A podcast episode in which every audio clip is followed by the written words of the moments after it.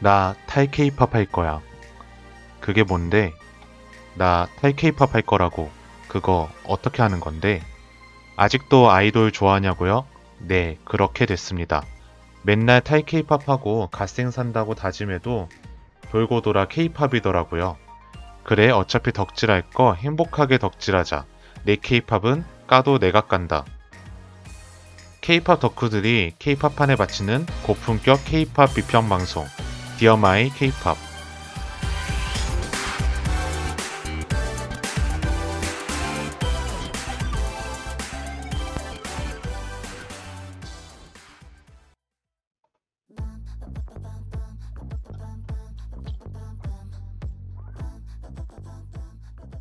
디어마이 방송 한 번 하고 목요일 밤이나 아니면은 금요일 아침에 올라올 것 같아요. 오, 기대하겠습니다. 창원에서 뭘 기대한다는 뭘 기대한다는 건지 모르겠는데 이제 기대는 약간 습관성 기대가 있어요. 아, 습관성 기대라니요. 뭐든지 다 기대하신다는데 그럼 제가 모레의 기대를 충족시키기 위해 제가 또 본가에서 아주 재밌게 한번 잘 놀고 어 말 좀 공유를 할 수 있는 근황을 꽉 채워서 다음 주에는 재미난 근황 한번 풀어보도록 하겠습니다. 네, 좋습니다. 저희 저희 근황은 이만큼 소개하고요. 어, 일부 코너 들어가기 전에 저희 방송 어떤 방송인지 제가 소개해 드릴게요. Dear My 케이팝은 케이팝 덕후들의 고품격 케이팝 입담 방송을 모토로 우- 우비, 테테, 모레 이렇게 세 명의 DJ가 케이팝과 관련한 다양한 이슈들에 대한 의견을 나누는 방송입니다. 케이팝 가수 그리고 노래와 앨범은 물론 팬덤 문화, 소속사의 상업 전략 등 케이팝에 얽힌 다양한 소재에 대해 각 DJ들만의 시각으로 분석, 평론하는 방송이니까요. 지금 듣고 계신 청취자분들도 많은 참여해주시면 감사하겠습니다. 그러면 빠르게 일부 코너 넘어가 보도록 하죠. 저희 일부 K-pop 잡담에서는요, 새 DJ가 K-pop 이슈 중에서 얘기하고 싶은 주제를 골라 아주 심도 있게 비평을 해보는 시간인데요. 이번 주제는 뭔지 우비가 알려주세요. 네, 이번 주 주제는 아이돌의 의무는 어디까지인가에 대해 이야기해보도록 할 텐데요. 그 전에 이제 저번에 저희가 1화에서 또 말이 너무 많이 해서 다 못 다룬 주제가 있었어요. 그 개인 팬과 악성 개인 팬 이야기를 다루려다가 못 다루고 넘어갔었는데 이 얘기를 먼저 잠깐 하고 본격적으로 아이돌의 의무에 대해서 이야기해 보도록 하겠습니다. 어, 우선은 개인 팬이란 뭐고? 악계라고 하죠. 즉, 악성 개인 팬은 뭐가 다른지부터 알아야지 주제에 대해서 얘기를 할 수 있을 텐데요. 어, 제가 간단하게 얘기를 해드리자면, 한 팀을 좋아하고 이제 덕질을 하기 시작하다 보면 보통 그 중에서 가장 좋아하는 최애 멤버가 그 다음으로 좋아하는 차이가 있고 하게 됩니다. 근데 이제 개인 팬 같은 경우에는 내가 좋아하는 팀 안에 누군가를 좋아하는 느낌이 아니라 이 아이돌 팀에는 관심이 없고 오직 멤버 개인만 보고 좋아하는 사람들을 말하는 거죠. 그래서 팀 관련 영상들이 떠도 자기가 좋아하는 멤버 컷부만 보거나 아니면 팀 활동은 찾아보지 않고 개인 활동만 덕질하는 경우도 요새는 상당한데요. 어, 모두를 다 좋아하는 올팬을 하다가 다양한 팀의 병크들로 개인 팬화 되기도 하고 애초에 이 팀 자체에 정을 못 붙이고 한 멤버만 좋아하는 개인 팬을 하는 사람들도 있습니다. 사실 개인 팬까지는 별 문제가 없는데 이게 악계 즉 악성 개인 팬이라고 해서 팀 안에 다른 멤버들이 싫어하면서 자기가 좋아하는 개인 팬만 덕질을 하는 경우에는 이 팬들끼리 분위기가 굉장히 안 좋아지게 되기 때문에 팀 단위로 움직이는 K-팝계에서 다른 멤버를 좀 배척하는 악계들의 활동들은 아무래도 팬들 사이나 멤버들 사이에서 큰 상처를 남기기도 해서 큰 문제가 되기도 합니다. 음, 그러면은 저희가 일단 다들 좋아하는 아이돌이 있잖아요. 특히 뭐냐, 다들 그러니까 저랑 모래랑 우비랑 좋아하는 그러니까 최애 아이돌 그룹들이 다 멤버 수가 상당하잖아요. 그렇잖아요? 그쵸. 그렇죠. 제가 알기로는 더보이즈가 몇 명이죠? 12명이, 아, 11명이고요. 12명? 11명? 11명이고, 여- 더 보이즈가 11명이고 SF9이 9명이고 NCT는 23명이라 가지고 다들 이렇게 인원수 다인원 멤버 다인원 그룹인데 그러면 우비부터 말씀해 주실래요? 우비는 그럼 약간 어떻게 본인이 개인 팬에 가깝다고 생각하세요? 아니면 올 팬에 가깝다고 생각하세요? 아, 월팬은 아닌 것 같고요. 너무 많아가지고. 저도 이제 약간 개인 팬 느낌인 것 같은데, 너무 많아요. 왜냐하면 이 11명의 모든 사람들의 스케줄 제가 다 보기는 도저히 불가능하고, 음, 사실 뭐 개인 팬만 해도 그렇게 많기 때문에 저는 좀 개인 팬 느낌인 것 같습니다. 올해는 어떤가요? 저는 저는 사실 우비 기준대로 하면은 저도 개인 팬 쪽 가까운 것 같긴 한데 저는 제가 올 팬이라고 생각하면서 살고 있어요. 제가 어떤 부분이요? 어 일단 제가 올 팬일 수 있겠다라고 느꼈던 부분이 제가 제일 좋아하는 멤버가 있다고 하더라도 그 노래에서 제일 두각을 잘 드러내는 멤버가 따로 있을 수 있잖아요. 아니면 이번에 좀 찢었다 하는 멤버들이 있을 수 있잖아요. 그랬을 그쵸. 때 저는 그 멤버를 한동안 많이 좋아해요. 그 방송 기간 동안에는. 그래서 근데 음. 지금까지 여러 곡들이 나왔을 때 되게 두루두루 다 좋아했던 것 같아서 제 기준엔 저는 그래도 개인 팬은 아닌 것 같다고 생각했습니다. 어, 그럼 올해는 최애가 계속 바뀌는 거예요? 아니면 한 명이 있는데 다른 멤버가 눈에 자꾸 들어오는 그런 느낌인 거예요? 어, 어, 후자에 가까워요. 그냥 최애는 정해져 있는데, 아, 이번 컨셉에는 진짜 얘가 진짜 찰떡이다, 뭐 이런 생각을 한다든지, 아, 이번에 나온 저 안무에서는 저 멤버가 정말 잘 하길 잘했다, 이런 거. 그러면은 어, 엔- 그, 그럼 올해는 23명의 콘텐츠를 다 찾아보는 건가요?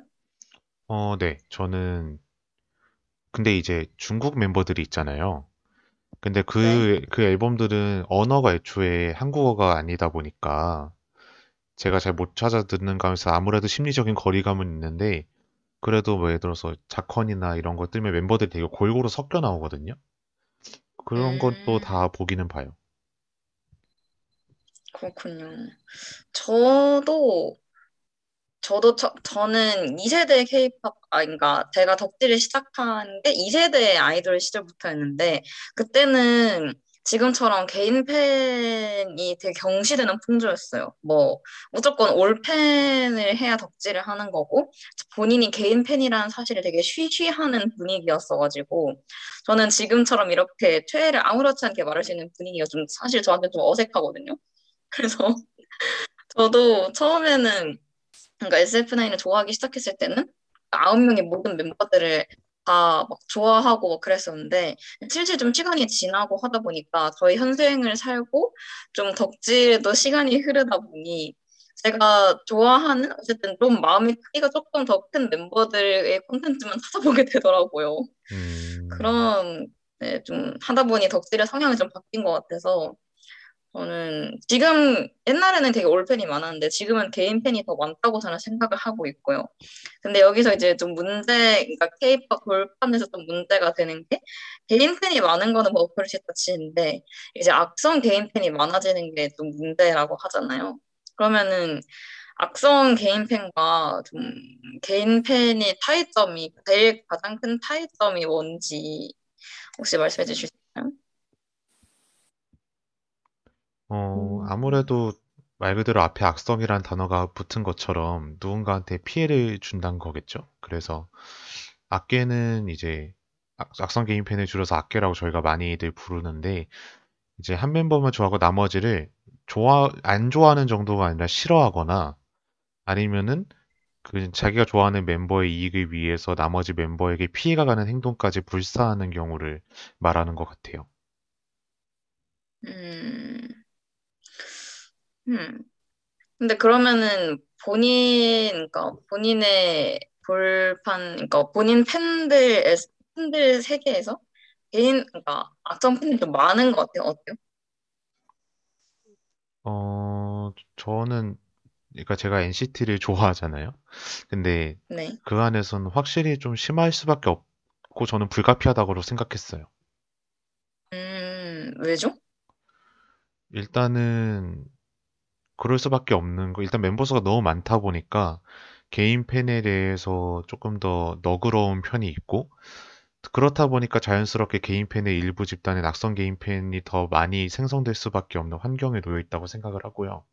또 아무래도 NCT 체제 자체가 특정 멤버들을 몰라서 모아가지고 새롭게 구성된 NCT U를 발표하는 체제가 있다 보니까 내가 좋아하는 그 멤버가 발탁이 될지 안 될지도 그때그때 결정이 다르고 뭐 여러 가지 문제가 있죠. 그래서 아무래도 좀 더 개별 멤버들에 대한 경쟁심이 크다 보니 악성 개인 팬 역시 많이 나타날 수 있지 않을까라는 생각을 합니다. 음, 저도 그, 막, NCT 팬들 세계를 잘 아는 건 아니지만, 저도 가끔 막, 서치를 하거나 돌아다니다 보면은, 그런, 그럴 때가 있어요. 막, NCT U가 막, 앨범, 새로운 앨범이 나오면은, NCT U에, 그러니까 이번 NCT U에 들어간 멤버가 있고, 들어가지 못한 멤버가 있잖아요. 그러면은, 그, 들어간 멤, 들어가지 못한 멤버들의 팬이 그 다른 멤버를 가끔 비방을 하더라고요. 그러니까 좀 속되게 말해서 내 새끼는 못 들어갔는데 쟤는 왜 저기 있냐. 그런 식으로 가끔 비방을 하는 경우가 있어가지고 제가 생각했을 때는 좀 악계 악성 개인 팬의 문제점은 좀 관, 보통 어 관심 좀 자기가 싫어하는 멤버나 관심이 없으면 그냥 안 찾아보잖아요. 안 찾아보거나 그냥 아예 관심을 두지 않는 편인데 이런 그런 분들 보통 안티가 하는 일을 많이 하더라고요. 그러니까 나 내가 특정 멤버의 팬이지 팬이면서 동시에 다른 그러니까 같은 그룹의 다른 멤버의 안티인 거죠. 그래서 괜히 악사가 붙은 게 아니라고 생각하고 또, 또 그것 때문에 팬들 분위기를 흐리는 것도 있다고 생각하거든요. 음, 모래는 악계 문제점이 뭐라고 생각하세요? 저는 사실 악계가 구체적으로 어떤 수준으로 이렇게 분류를 하느냐에 따라서 저는 좀 생각이 다른데요. 저는 네. 악계가 예를 들어서 말씀하신 것처럼 거의 안티팬 수준으로 다른 멤버를 에게 뭐 악플을 달거나 소위 말하는 악플을 달거나 아니면 비방을 해서 뭔가 거의 한 증오하는 수준의 어떤 모욕감을 준다든지 여러 가지 범죄적인 요소가 많다라면 저는 그거는 충분히 뭐 설명할 여지 없이 문제라고 생각을 하는데요. 어, 그 정도가 아니라 예를 들어서 내가 제일 좋아하는 멤버가 있고 그 멤버 이외의 사람들을 별로 안 좋아하고 그러니까 심리적으로 별로 안 좋아하고 그 상황에서 만약에 다른 멤버보다 내 멤버가 더 주목받을 수 있는 어떤 기회가 주어졌을 때 내 멤버가 더 잘 되길 바라는 마음에 다른 멤버들의 어떤 이익을 조금 뺏으려고 하는 그 심리를 가지고 있는 것 자체는 저는 그렇게까지 문제는 아니라고 생각은 해요. 그거는 자연스러운 음. 거라고 생각을 해서 어 모르겠어요. 그리고 사실 제 입장에서는 뭐 이게 논란의 여지가 있는 발언일 수도 있는데 저는 제가 하는 욕이 그 당사자에게 전달이 안 되면 딱히 별 상관이 없다고 생각을 하는 편이거든요, 평소에. 음, 네. 음흠. 뭐 그 사실 그 사실 이게 좀 일반인 대 일반인의 관계가 아니라 제가 뭐 연예인 보고 악플을 감수하라는 얘기가 아니라 제가 싫어하는 마음 자체를 어떻게 그거 마음 자체를 어떻게 부정할 수는 없다라는 얘기예요. 그런데 그런 마음을 가지고 있다라고 해서 그 악계를 나쁜 사람이라고 무조건 나쁘다고 얘기하기는 조금 어렵지 않을까. 그리고 만약에 트위터나 이런 여러 가지 커뮤니티에서 굉장히 소외 작은 분위기에서 자기들이 얘기를 자기들끼리 얘기를 한다? 그 정도까진 저는 모르겠어요. 그렇기도 하고 물론 저는 악계가 너무 많으면 문제겠지만 사실 이제 마케팅적인 측면에서는 악계가 많은 게 도움이 될 수도 있다고 생각을 해요. 저는 어, 떤 의미에서는. 왜냐면은 악계 무관심이 그 관심, 그러니까 아예 관심 없는 것보다는 긁어 부스럼 만드는 게더 낫다. 그런 네, 말씀이신가요? 그것도 그렇고 이제 아무래도 악성 게임팬은 기본적으로 좀 편견일 수 있어요. 근데 저는 극단적인 감정을 좀 갖고 있는 거라고 생각을 하거든요. 왜냐면은 기, 음, 기본적으로 비교 대상이 있잖아요. 명확한 비교 대상, 그러니까 경쟁 그룹이 아니라 내가 좋아하는 그룹 안에서의 경쟁 대상이 있다 보니까 소속사에 대한 요구도 커질 수밖에 없고 좀 더 내 특정 멤버가 더 예쁘고 더 잘하고 더 멋있게 나와야 된다라는 어떤 그런 에너지가 있기 때문에 그런 것들이 각 팬들한테 모여서 모이면은 저는 그룹 전체의 퀄리티가 올라가는데도 충분히 도움이 된다라고 생각을 해요. 그래서 뭐 일단 악계 같은 경우에는 더 성적 같은데 또 집착을 하니까 오히려 맞아요. 수익 쪽에서는 회사는 더 좋을 수도 있을 것 같기도 하네요. 그래서 저는 뭐 좋다 나쁘다라고 이렇게 얘기할 수는 없는 것 같다라는 생각을 요즘 좀 하고 있습니다.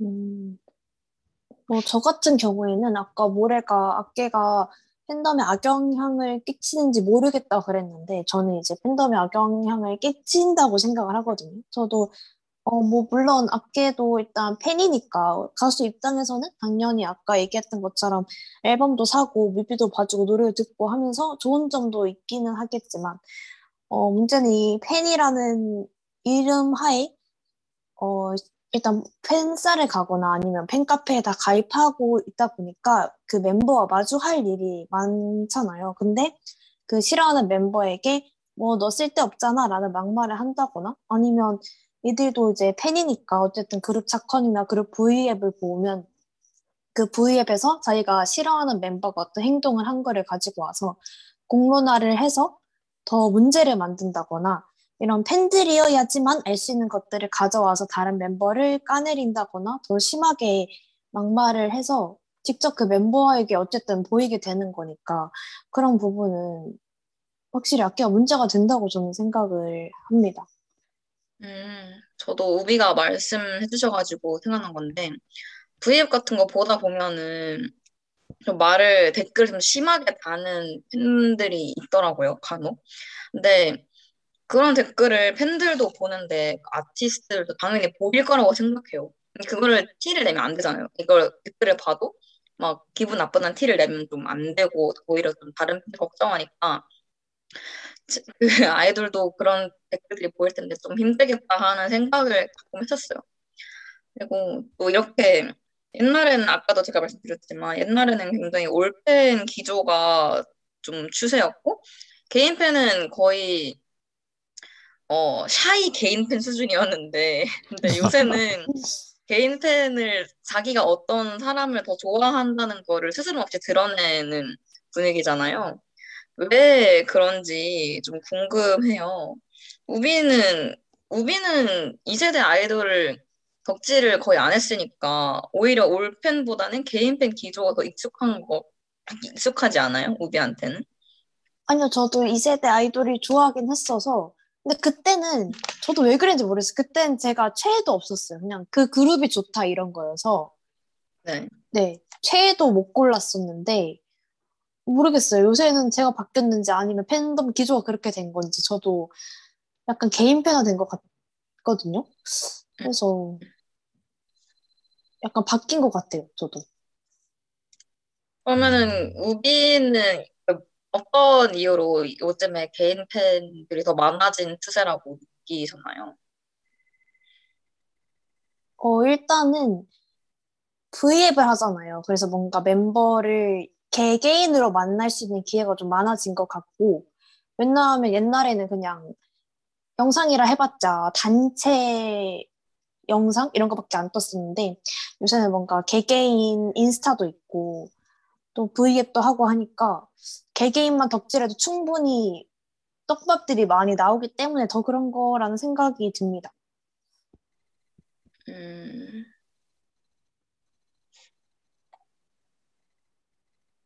음, 근데 여러분 제가 줌이 좀 이상한데 여러분 목소리가 좀 잘 안 들려요. 어, 지금 채채가 그러니까 저랑 우비 목소리가 잘 안 들린다는 거죠, 채채한테. 네네. 지금은 잘 들리나요? 어, 네네. 지금 잘 들려요. 어, 아이고, 음. 다행이네. 또 이상하면은 말씀을 해주세요. 네. 어, 아, 어디까지 저희? 그래서 아, 이, 맞네, 네. 네. 제, 아, 저희가 지금 개인 팬이 어쩌다 많아진 것 같냐, 그런 얘기를 하고 있었는데, 제가 기억하기로는 엑소를 좀 기점으로, 어, 뭐냐, 확실히 개인 팬, 자신이 개인 팬임을 드러내는 걸 주저하지 않는 사람들이 늘어났다고 생각하는데, 어, 혹시, 이- 혹시 엑소 덕질하신 분 계신가요? 저는 제가 좋아했죠. 좋아했었어요. 저희 다 좋아했네요. 한 번쯤은, 음, 저는 엑소를 라이트하게 좋아했어가지고, 막 엄청 많이 좋아하진 않았고, 그냥 노래 좋네 하고 딱그 정도였어가지고, 당시에 기조를 그냥 엄- 엄청 얕게만 알고 있었는데, 제가 듣기로는 엑소를 기점으로 좀 많이 바뀌었다고 하더라고요. 음, 어, 근데 그런, 그런 거 같기는 해요. 확실히.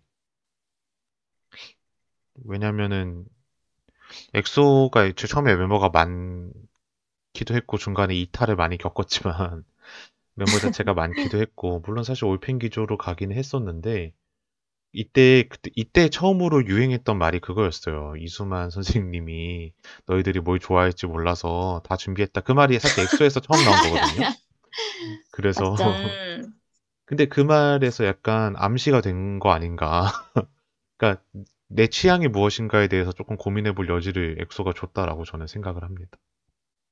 음, 그렇군요. 안 그래도 그 댓글에 시아님께서 스엠이 이 중에 니 스타일 하나쯤 있겠지 전략이라고 쓰셨어요. 근데 제가 기억하기로는 그렇게 해서 처음에는 12명으로 시작했는데 점점 떠나셨잖아요, 멤버분들이. 네. 그래서 그거를 좀 속되게 뭐 둘기다, 둘기 했다 이렇게 했었는데 그렇게 떠난 멤버들을 좀 배척하면서 올팬 기조가 강해지기도 했었던 것 같아요. 제가 기억하기로. 남은 멤버 팬들끼리 똘똘 뭉쳐가지고 한번 잘해보자. 그런 얘기도 좀 있었고. 그리고 엑소를 기점으로 조금 좀 시대가 많이 바뀌면서 단체보다는 그 개인이 중요해지는 시대로 넘어가기도 했었고, 또 멤버들이 워낙 많아지니까 뭐 예능 같은 걸 나가도 단체로 불러주는 것보다는 좀 대치 있고 예능 담당인 멤버 몇 명만 불러가지고 이렇게 개인 점점 개인 활동들이 늘어나기도 했, 했었고 여러 복합적인 이유로 어, 개인 팬 기조가 좀 강해지는 분위기가 만들어졌다고 생각합니다. 그리고 또 멤버 수가 워낙 많아지다 보니까 아이돌 팀들이 옛날만큼 그런 가족 같은 분위기가 약해진 것도 저는 한몫했다고 생각하는데요. 그, 이 부분에 관해서 제일 멤버 수가 많은 팬, 그러니까 제일 멤버 수가 많은 그룹에 들어가고 계신 모래님의 어, 고견이 궁금하거든요. 어떻게 생각? 아, 정말. 근데 사실 제 시선에선 요즘 아이돌들도 가족 같거든요. 사실 제 시선에선. 왜냐면 사실은 23명의 멤버를 보유하고 있는 NCT도 거기는 이제 뭐 대가족을 넘어서서 이제 일가 친척이죠, 그 사람들은. 근데 이제 그 사람들도 사실 어느 정도 유대감을 갖고 있다라고 저는 느꼈거든요. 그렇게, 그러니까 모르겠죠. 진짜 얼마나 친한지는 자기들만 알겠지만 이- 그냥 저희 대중들의 시선에서 봤을 때 과거와 그렇게까지 진짜 무슨 G.O.D 뭐 이런 시절까지 비교하면 안 되겠지만 그냥 뭐 한 2.5세대 이후로 비교했을 때 그렇게까지 큰 차이가 있- 있나라는 생각은 들어요. 그래서 저는 이제 개인 팬이 왜 많아졌을까라는 이 질문에 관해서 생각을 해봤을 때, 뭐 멤버들이 서로 뭐 유대감이 좀 적어져서 그렇다는 것보다는 저는 좀 상업적인 원리가 크게 작용했다라고 저는 생각을 했어요. 이게 어느 정도 진짜 막 신인이거나 아주 소형 기업에서 나온 아이돌이 아니고서야 어느 정도 연차가 차면은 멤버 개별 수익을 존중을 해주잖아요. 그리고 그 흔히 말하는 n분의 1도 아니고 정산이 되고 나면은 특히 이제 개인에 따라서 개인의 성과가 좋을수록 더 많은 수익이 돌아가고 있는 그런 체계를 이제 카카오 등을 기점으로 이렇게 점점 만들어가고 있다라고 저는 알고 있어요. 그래서 제가 좋아하는 멤버가 잘 되는 게 딱히 그룹 전체가 잘 되는 거랑 그렇게까지 큰 관련이 없어진 거죠. 그래서 굳이 내 멤버 옆에 멤버가 잘 되지 않아도 내 멤버는 잘 먹고 잘 살 수 있다라는 생각이 은연중에 있는 거 아닐까라는 생각이 듭니다. 그리고 전 좀 당연하다고 음. 생각을 하는 게 저는 돈을 별로 안 쓰는 편인데 만약에 본인이 돈을 많이 쓰는 편이다. 내가 이 내가 좋아하는 최애를 위해서 내 돈과 시간을 많이 투자하는 편이다라고 한다면 내가 그렇게 투자했는데 그거에 대한 어떤 그런 자본과 시간이 그 결실이 다른 멤버에게 넘어간 일부 넘어간다? 저는 별로 탐탁지 않을 것 같거든요. 그런 이런저런 당연한 욕구들 사이에서 개인 팬이 자연스럽게 많아진 거 아닐까라는 생각은 듭니다. 저도 네, 모래 의견에 동의하는 게 왜냐하면 내가 응원하는 멤버가 잘 됐으면 좋겠는 마음은 당연히 팬 입장에서 너무너무 당연한 거기 때문에 그래서 저는 이러한 마음이 사실 프로듀스 101이라는 프로그램부터 좀 시작이 됐다고 생각을 하거든요. 왜냐하면 프로듀스 같은 경우에는 어쨌든 내가 좋아하는 멤버를 경쟁시켜가지고 등수 안에 올려놔야 되는 거기 때문에 철저하게 개인 팬화 된다고 생각을 하거든요. 그래서 팀이 아니라 개인만 좀 서포트하는 게 당연시 되게끔 만든 게 바로 이 프로듀스 101이라고 생각을 해서 생각을 네, 했습니다. 어, 너무 맞는 것 같아요. 저는, 그리고 그 프로듀스 101이 돌이켜 생각해 봤을 때, 그냥 단순히 내가 제일 좋아하는 멤버를 고르는 걸 떠나서 그거를 어느 정도 기간을 갖고 계속 응원을 하고 또 이렇게 막, 흔히 그런, 이 당시 그런 게 많이 돌았잖아요. 진짜 일가 친척과 친구들 모르는 사람한테까지 제발 몇 번 투표해 달라고 이렇게 부탁하고 그랬던 담임 학교에 선생님 대자가 붙었죠. 대자 붙고 막 홍보 문구 이벤트 열고 자체 아. 이벤트 열고 이런 시절이 있었잖아요. 그러니까 그게 더 이상 최애를 고르는 게 그냥 내가 내 취향이 뭐다라는 것뿐만이 아니라 나에게 주어진 이 수많은 선택지들 중에서 내가 그냥 그냥 일반 수동적인 소비자가 아니라 능동적인 소비자로서 내 안목을 체크할 수 있는 어떤 경험이었던 거란 말이죠. 그렇다 보니까 특정 멤버를 고르는 게 되게 나의 어떤 머리와 지성과 이성과 나의 감성을 모두 반영한 어떤 자아실현적인 선택이라는 거를 조금 공고히 한 하나의 어떤 계기였지 않았나. 저는 프로듀스 원이, 원어원이 그런 의미였다고 생각을 합니다. 음, 그 프로듀스 101 얘기를 듣고 있다니까 그냥 생각난 건데 프로듀스 101 사실 시즌 2가 남자 아이돌 만든 거죠? 제 맞- 맞아요, 맞아요. 그랬어요. 맞아요. 네, 그 제가 알기로는 뭐냐 남자 아이돌 판이 그 악성 개인 팬이 비교적 많다고 들었거든요. 근데 대신에 여자 아이돌 판은 올팬 기저가 조금 강하고 개인 팬이 좀 덜하다고 들었어요. 그 제 친구 중에 여자 아이돌만 덕질을 주로 하는 친구가 그랬거든요. 그래서 그 친구의 말에 의하면은 그 여돌이 여성성을 좀 얼마나 부각하는지에 따라서도 그 악배의 좀 빈도라고 해야 되나요? 그런 게 좀 달라진다고 들었거든요. 소녀시대는 아이핑크, 마마 뭐 이렇게 좀 연타가 좀 많이 탔거나 좀 흔히 말하는 여자의 이미지를 좀 강, 많이 강조하는 그룹보다는 좀 그렇지 않은 걸그룹들이 좀 더 뭔가 악계가 적다고 듣긴 했었어요. 그리고 또 멤버들 간의 편차가 좀 너무 크면은 그때도 좀 악계가 많아진다고 들었어요. 뭐 예를 들면 너무 한 멤버만 빵 뜬다거나 어느 한 멤버가 너무 그 그룹의 살림살이를 좀 책임지고 있는 느낌이 들면은 어, 악계가 좀 심해진다고 들었거든요. 아, 그리고 지금 끊긴다고 하는데 어, 어, 설명을 드릴게요. 이거는, 네, 지금 제가 이 방송 컨트롤을, 네, 모레 제가 맡고 있는데요. 제 컴퓨터가 많이 노후화됨에 따라, 그 줌에, 제가 줌에서 클릭 한 번을 하거나, 대본을 한번 스크롤 하면은 그런 소리가 나요. 그래서, 듣는데 많이 불편하게 됐다면 죄송하고요. 제가 얼른 돈을 모아서 새로운 컴퓨터를 장만해 보도록 하겠습니다. 오늘 조금만, 조금만 참아주신 감사하겠습니다. 네. 네, 저희 뭐 이제 남돌판, 여돌판은 이제 비교해서 개인팬 얘기를 해봤는데 저는 채채 말이 맞는 것 같아요. 그 특정 멤버를 밀어주면 아무래도 그 반대급부 효과로 나머지 개인 멤버들 팬이 좀 더 그냥 개인 팬이었다가 악성 개인 팬으로 넘어갈 여지가 있죠. 우비도 그렇게 생각하나요?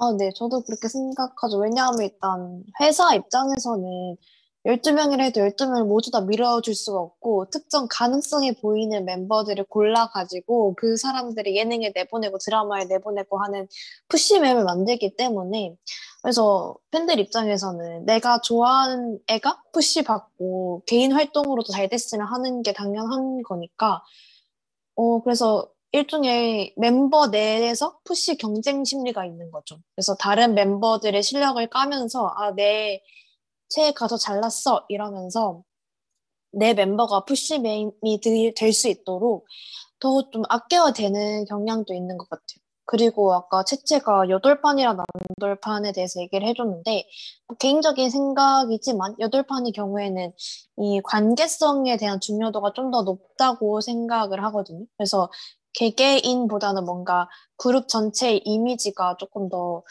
중요도가 높은 거 아닐까라고 생각을 해서 그래서 저는 남돌판보다 여덟판에서 악계가 적다고 생각을 또 했습니다. 네. 이렇게 얘기 나눠보니까 악계가 그냥 단순히 뭐 악성 개인 팬이 생겼다 이런 문제라기보다는 그 그룹 환경이나 이런저런 요소들 때문에 많이 결정이 되는 것 같아요. 저희 이렇게 그 지난주에 못다 했던 개인팬과 악성 개인팬에 대해서 짧게 이야기 나눠봤는데요. 저희 또 오늘 본래 준비했던 코너로 넘어가기 위해서 노래 한 곡 듣고 오면 좋을 것 같습니다. 네, 우비가 좋아하는 걸그룹이죠. 여자아이들에서 이제 메인 보컬인 미연의 솔로곡입니다. 미연의 드라이브 들려드리고 다음 코너 넘어갈게요.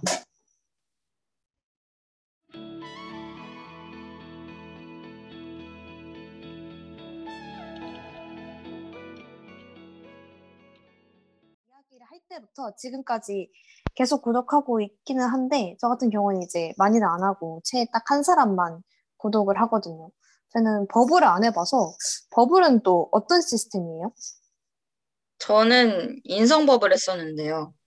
인성 그냥 품이랑 그냥 비슷해요. 근데 어 이거는 뭐 어, 시스템의 문제인데 버블보다는 품에가 너무 뭔가 어플에 너무 뭐가 많고요. 그래서 좀 어, 구, 구동을 하는데 시간이 좀 오래 걸리고 버블은 되게 간, 엄청 가벼워서 좀 사용하기 편리했던 기억은 있어요. 로딩도 되게 안 늦고 그냥 메시지 같은 거 알림 같은 것도 누락 별로 안 되고 그래서 나름 좋았는데 어, 좋은 거랑은 별개로 지금 저의 최애인 인성군이 군대를 가버리는 바람에 버블이고 풀리고 뭐고 다 못하게 됐거든요. 그래서 잠시 구독을 중지했습니다. 올해는 뭐 해보셨어요? 저는 할 생각이 없었는데 지금 방금 저한테 질문한 사람이 꼬드겨가지고 저는 NCT 버블도 안 하거든요. 그 딱히 그럴 이유가 없었거든요. 저는 저는 굳이 NCT 멤버한테 good morning이란 말을 듣고 싶지 않아요. 근데 그것도 제 돈을 내고 그래서 딴 저는 딱히 프메나 그런 private 메시지 서비스를 안 하고 있었는데 이제 채채가 SF9을 저한테 이제 입덕을 이렇게 조장하면서 저는 갑자기 SF9을 구독을 한 거죠. 아, 이렇게 말하면 사실 좀 극단적이고, 저도 사실 SF9 좋아하면서 좀 마음에 든 멤버가 솔직히 있었거든요. 재밌었잖아요. 저희 같이 그 멤버가 출연하는 연극도 보러 다니면서, 맞아요. 우리 네, 즐거웠잖아요. 오픈해놓고 밝히면 그게 SF9의 재윤이라는 멤버인데요. 이제 그분, 대윤 땅. 근데 한 가지 밝힐 게 있어요. 저는 재윤의 품에를 구독하지 않았어요. 그럼 뭐 하셨어요? 누구를 인성 구독하라면서요, 저한테. 그러니까 본인의 SF9, 최애를 SF9 강요하셨군요. 덕질한 거 오케이 인정해요. 제가 자의로 한 거 맞는데 저한테 이제 SF9 인성 버블, 인성 품에가 재밌다면서 이제 저한테 구독을 시켰는데 너무 많이 오더라고요. 아, 그래서 알림이 아니. 너무 귀찮은 거예요. 그래서 저 알림을 지우기 시작했어요. 아니 근데 돈 내고 하는 서비스인데 많이 오면 좋은 거 아닌가요? 그니까요. 적당히 많아야죠. 아니, 진심이시군요, 그분. 아니, 약간 마트 가서 그냥 귤 한 박스 살려 그랬는데 갑자기 그냥 귤 밭에 데려간 느낌. 저는 인력 거래 끌 생각이 아유. 없는데.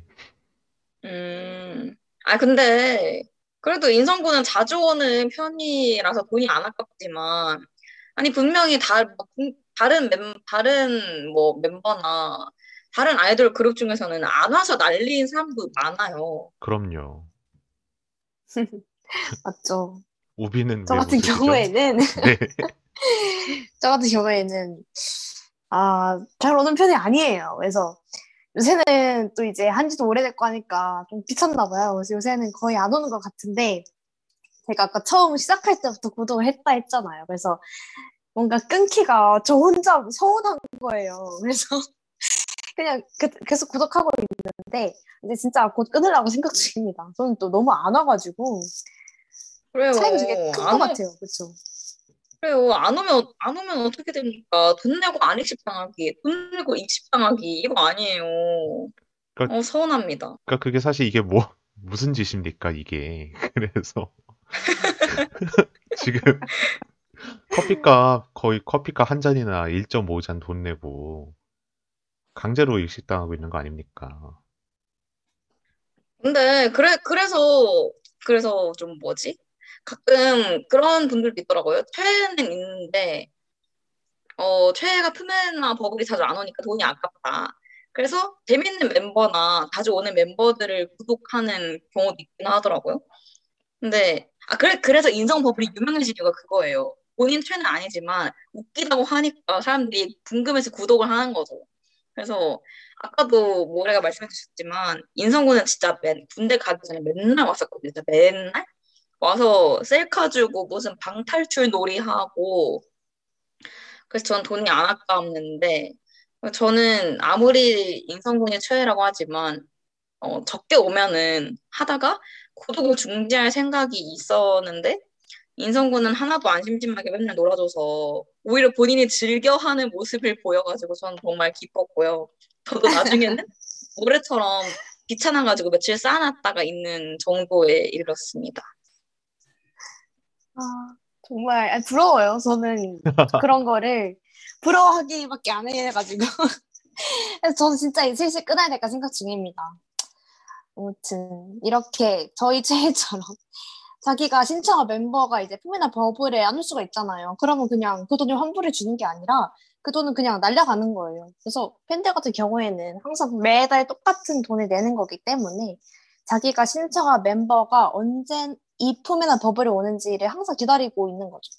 뭐 어찌 보면 약간 당연한 거긴 한데 일단은 어쨌든 돈을 내는 거고 돈으로 소통 수단을 사는 거니까 그 순간부터 팬들에 대한 소통은 서비스가 아니라 아이돌의 어느 정도 의무가 된다고 생각을 합니다. 음, 음, 저는 그 이 팬 서비스라는 단어 때문에 소통에 좀 의무가 아닌 선택이라는 느낌을 준다고 생각하는데요. 근데 그 솔직히 이제는 좀 바뀌었나 생각합니다. 돈을 지불하는 거기 때문에 팬 서비스가 아니라 팬 업무다, 팬 월급이다 이렇게 한다고 생각하고요. 아이돌도 어찌 보면 좀 프리랜서의 일환이잖아요. 그러니까 어쨌든 엄밀하게 말하면 계약직이잖아요, 계약직. 그래서 아이돌한테 팬은 하나의 고객인데 고객한테 성실하게 대하지 않으면은 돈을 벌지 않겠다고 간주를 하- 해야 되는 게 아닌가. 그렇게 소신 발언해 봅니다. 음, 저도 사실 근데 소신 발언을 하자면 이제 어 저는 이제 팬들이 더 이상 바보가 아니기 때문에 이제 뭔가 아이돌들의 환경에 대해서도 충분히 이제 고민해 볼 수 있는 존재라고 생각을 하거든요. 저는 팬들이. 그런 맥락에서 저는 그런 유료 이제 메시지 서비스를 그 아이돌 본인이 선택해서 시작하는 어떤 본인이 원해서 하는 어떤 일의 구조인지를 조금은 생각을 해봐야 된다고 생각을 해요. 그냥 꼭 예를 들어서 한 달에 메시지 몇 번 와야 팬을 사랑하는 거다 뭐 이런 게 아니잖아요. 꼭 정해진 형태나 어떤 플랫폼에서 소통을 해야만 팬을 사랑하는 건 아닌데 너무 그게 너무 정량적인 평가 기준으로 작용한 건 아닌가라는 생각도 조금은 들고요. 이제 저는 하다못해 이제 인간으로서 사람도 자기가 그냥 예를 들어서 자기가 여자친구가 있어요. 또는 남자친구가 있어요. 근데 뭐 사랑한다고, 똑같이 사랑한다고 해도 누구는 그냥 만나서 얘기하는 걸 더 좋아하는 사람이 있고, 같이 일하는 걸 더 좋아하는 사람이 있고, 카톡보다 전화가 나은 사람이 있고, 전화보다 카톡이 나은 사람이 있고, 뭐 이런 여러 가지 경우일 수가 있잖아요. 그래서 이게 본인이 선택했다라기보다는 분명히 기획사에서 부여한 게 분명한 어떤 의무인데, 그거를 자기가 팬 입장에서는 그걸 너무 무분별하게, 아, 이 사람은 자기 의무를 다하지 않는 사람이네. 이렇게 딱 잘라서 말할 수 있는지는 조금, 그거는 팬들이 너무, 팬들의 마음은 이해가 가지만, 너무 알 수 있는 정보를 너무 덮어 놓고 모른 체 하는 느낌이라는 생각을 저는 지울 수가 없어요. 음, 음, 얘기 끝나셨나요? 어, 네네네. 네. 저는 근데 아이돌이라면 어쩔 수 없다고 생각해요. 직장인도 어, 하다못해 뭐 프리랜서도 계속 일을 이어서 하려면은 본인이 하고 싶은 일만 할 수가 없잖아요. 그래서 하- 프리랜서도 돈 벌려면 외주 받아야 되고 언제나 자아실현을 할 수는 없는 거인 것 같아요. 아까 모래가 카톡 뭐 전화보다 만나서 이야기하는 걸 선호하는 사람이 있다고 했는데 그거를 직장이 다 고려해줄 수는 없는 노릇이라고 생각해요. 그래서 아이돌도 어, 회사에 소- 개인 신분이 아니고 회사에 소속돼 있다 보면은 회사의 오더를 따라야 하고 본인이 어떤 소통 방식이 편한지는 솔직히 그건 우선순위가 우선순위는 아닌 것 같아요. 그리고 회사 입장에서도 팬심으로 돈을 벌어야 하는데 아이돌이 소통을 하면 되는 좀 카톡만 몇번 해, 카톡이나 채팅처럼 몇 번만 터주면 되는 이 편한 수익 구조를 포기할 이유도 없고 오히려 장려를 해야 하는 게 아닌가라고 생각했어요. 음.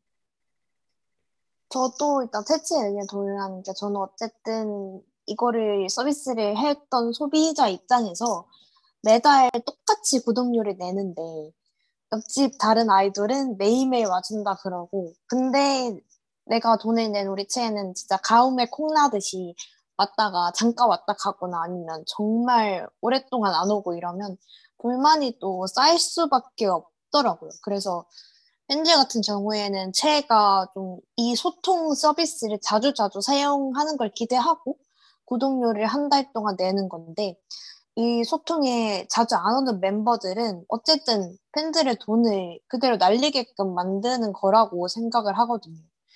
그래서 버블이나 품에 자주 오지 않는 멤버들 같은 경우에는 만약에 그 멤버가 최애라면 어, 좀 소통을 열심히 안 하네 하고 일을 열심히 안 한다고 생각해서 더 실망할 수밖에 없다고 생각을 합니다. 음, 근데 사실 저도 그 아이돌이 그 소통이 어떤 따지자면 뭐 직장인의 업무? 뭔가 그거를 부여받은 의무라는 것 자체를 부정하는 건 아니었어요. 그렇지만 사실 제 시선에서는 이게 아이돌 입장에서는 물론 그게 업무라면 업무겠지만 사실 그게 업무일 수도 있고 약간 일상일 수도 있고 좀 그런 거잖아요. 그러니까 일상과 비일상의 좀 경계가 섞여 있는 이제 그런 부분이라고 생각을 하는데 그런 맥락에서 제가 생각하는 저 나름의 기준은 뭐 이제 돈을 냈는데 아예 뭐 답장을 안 해요. 뭐 예를 들어서 메시지를 주기로 했는데 메시지가 적, 적게도 안 오고 그냥 아예 안 와요. 아니면은 예를 들어서 한 달에 어느 정도 이상은 와야 되는 걸로 약속이 되어 있는데 그걸 안 지켰어요. 그런 거는 저는 문제가 된다고 생각을 하는데 그냥 그 정도 의무만 지키고 상대적으로 다른 멤버나 다른 아이돌 그룹에 비해서 적게 보낸다. 라는 거에 대해서 사실 팬들이 실망할 이유는 저는 없다라고 생각을 해요. 왜냐면 그거는 이제 아, 내가 이 내가 좋아하는 아이돌이 이런 성향을 갖고 있는 사람이기 때문에 덜, 오, 덜 오는구나. 근데 만약에 그렇게 해서 내 돈이 아깝다. 그러면은 사실 구독을 중단하는 게 저는 맞다고 생각을 해요. 그거에 대해서 이 아이돌이 팬 사랑이 부족하다라고 얘기하는 거 저는 저는 과한 논리라고 생각을 합니다. 그렇기도 하고 만약에 이제 이 소통이란 게 정말 서비스가 아니라 의무의 영역이라면 의무는 이제 서비스는 더 잘한다, 더 못한다 이런 얘기를 할 수 있지만 의무를 더 잘한다, 의무를 더 못한다 이런 얘기는 사실 불가능한 거잖아요.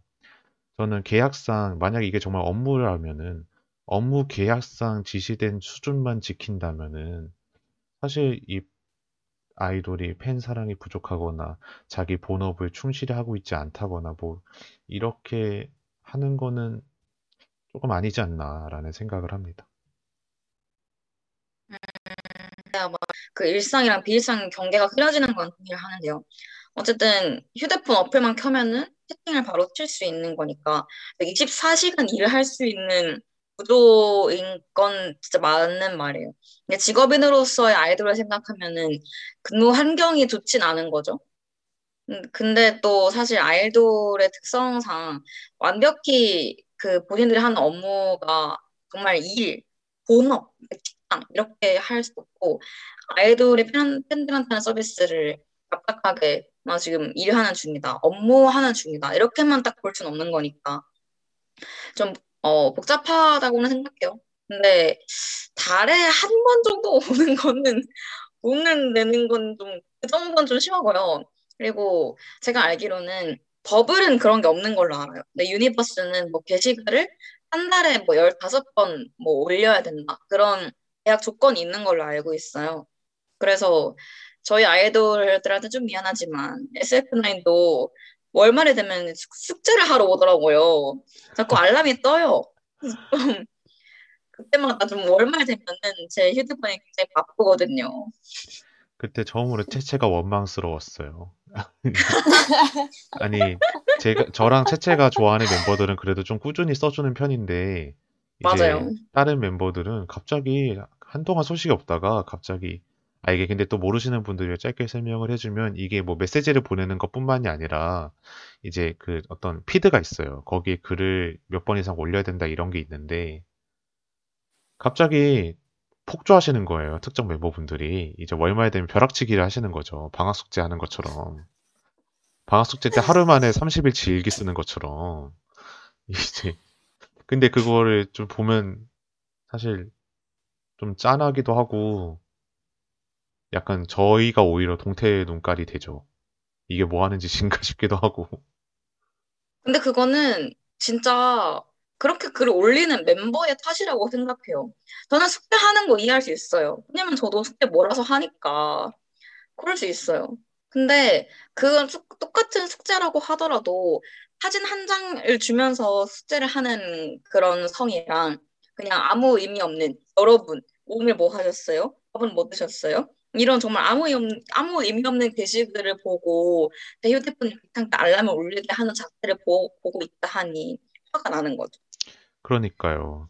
근데, 근데 이제 제 입장은 그거였어요. 그거를 아이돌한테 화내내면 안 된다.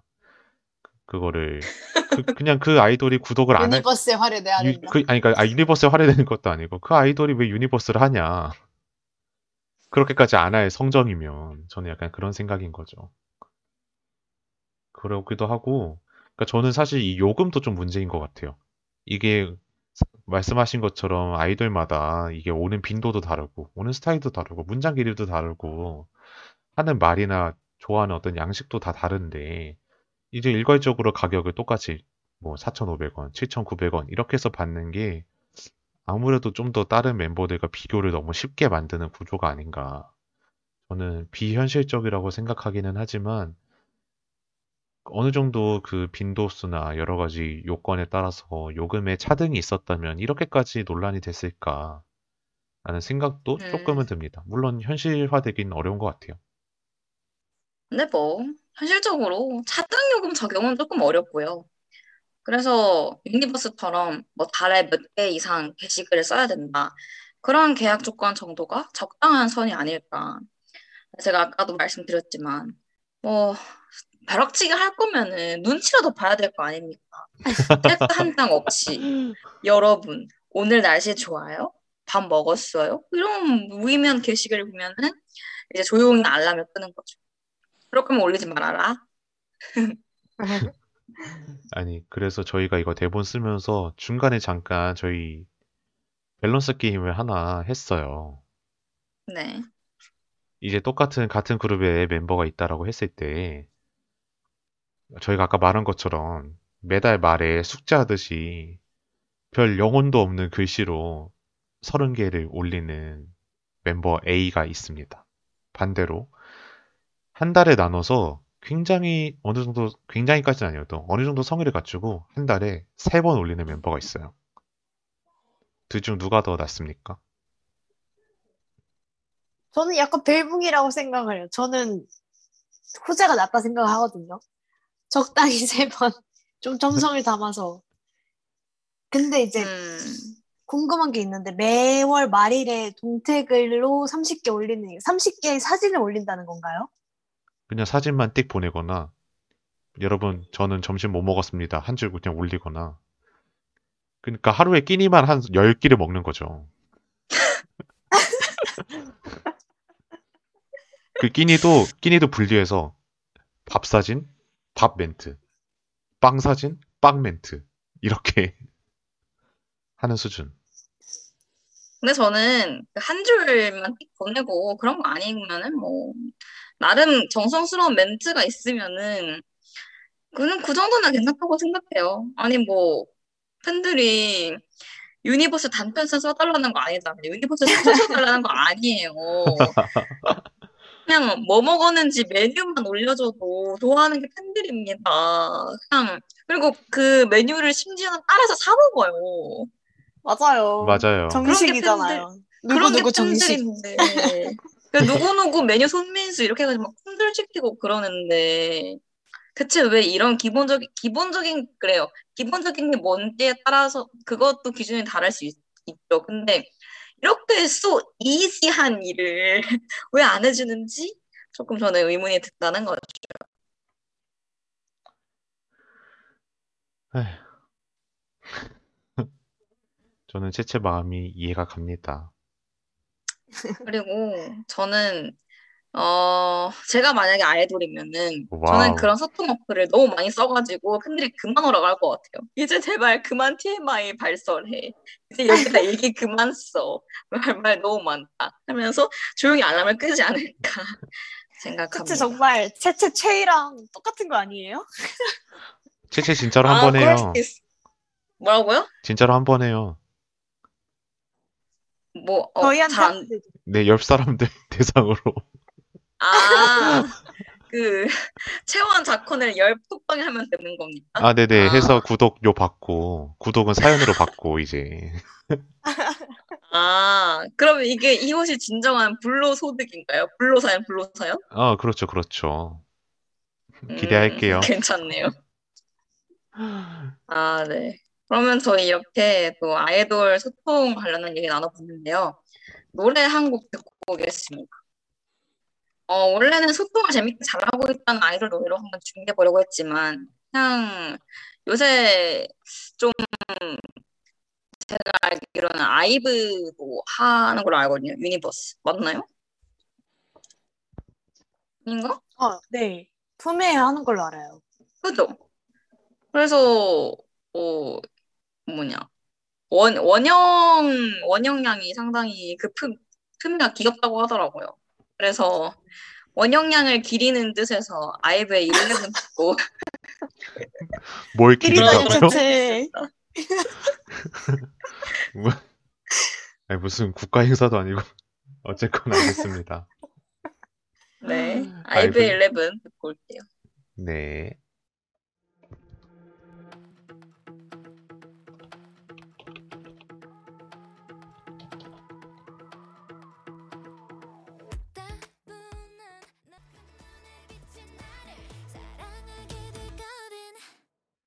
네, 아이브의 11 듣고 돌아왔습니다. 저희 네 넓은 의미에서는 저희 아이돌의 의무가 어디까지냐 이런 주제로 이야기를 시작을 했잖아요. 네. 그럼 저희 이제 마저 이 부분 이야기 좀 마무리 해봐야 될 것 같습니다. 네. 아이돌의 시초와는 달리 소통은 이제 아이돌의 부업이 아니라 약간 본업처럼 여겨지고 있습니다. 네, 저도 이제 이 소통이라는 게 이 시대의 아이돌에 있어서는 의무가 되지 않았나라는 생각을 하는데, 어, 뭐 개인적인 생각입니다만 노래만 부르고 싶은 거면 발라드 가수를 하든가 아니면 또 춤만 추고 싶은 거면 저희 요새 댄서도 유명해지는 분들 많은데 댄서를 하면 된다고 생각을 하는데요. 아무래도 아이돌이라는 직업은 팬들의 사랑을 먹고 사는 직업이라고 생각을 하고 어느 정도의 사생활은 당연히 지켜줘야 하는 거겠지만 항상 아이돌들의 소식을 기다리고 있는 팬들의 입장에서는 소통도 어느 정도의 필수적인 업무가 아닐까라는 생각이 합니다. 근데 저는 그냥 문득 든 생각에 이 소통도 어떤 전략적인 게 좀 개입할 수 있다고 생각을 했어요. 그러니까 소통을 많이 하고 싶어도 적게 하는 사람도 있을 수 있다라고 생각을 했어요. 어, 뭐 여러 가지 상황이 있겠지만 예를 들어서 여러 멤버가 있는 그룹이 있는데 특정 멤버가 너무 흔히 말하는 푸시mem이고 어떤 나머지 멤버가 딱히 그 사람과 비교했을 때 딱히 실존하는 그룹이 아니니까 막말을 하자면 딱히 별 볼 일 없는 멤버가 있다라고 예를 들어서 하면은 이제 이 그거를 얻어 극복하기 위한 방법으로 그 사람이 팬과의 소통을 늘리는 방법을 충분히 선택할 수 있다라고 생각을 해요. 근데 그게 티가 나려면 상대적으로 인기mem, 푸시mem은 소통을 덜 하는 전략을 취할 수도 있다고 생각을 하거든요. 그래서 그 소통 양 자체도 그러니까 연차가 차면 모르겠는데 연차가 많이 안 찰 경우에는 멤버별로 충분히 이제 제한을 둘 수 있다라고 저는 알고 있거든요. 그래서 뭐 그런 부분도 개입할 수 있지 않을까. 또 아무래도 인기 멤버 같은 경우는 또 너무 막 너무 친절하고 너무 뭐든지 오픈하고 이런 이미지 소비가 너무 심해도 안 되는 부분이 있기 때문에 뭐 꼭 본인의 의지가 아니더라도 비인기mem의 어떤 팬 사랑을 강조하거나 인기mem의 이미지 소비를 줄이기 위해서 소통을 일부러 자제시키는 지침도 있지 않을까라는 생각이 문득 들었어요. 음, 뭐, 모래가 지금 엔터 업계에서 일을 하고 있기 때문에 저도 아직 그 내부 사정은 정확히는 잘 모르지만 그냥 저는 그냥 풍문으로 듣기로는 보통 인기 멤버들이 소통 비중이 더 높다고 알고 있거든요. 그래서 다른 그룹도 소식을 듣고 있으면은 그냥 인기 많은 멤버들이 더 많이 온다. 왜 인기 많은지 알겠다. 그런 얘기를 많이 들었어가지고 모르겠네요.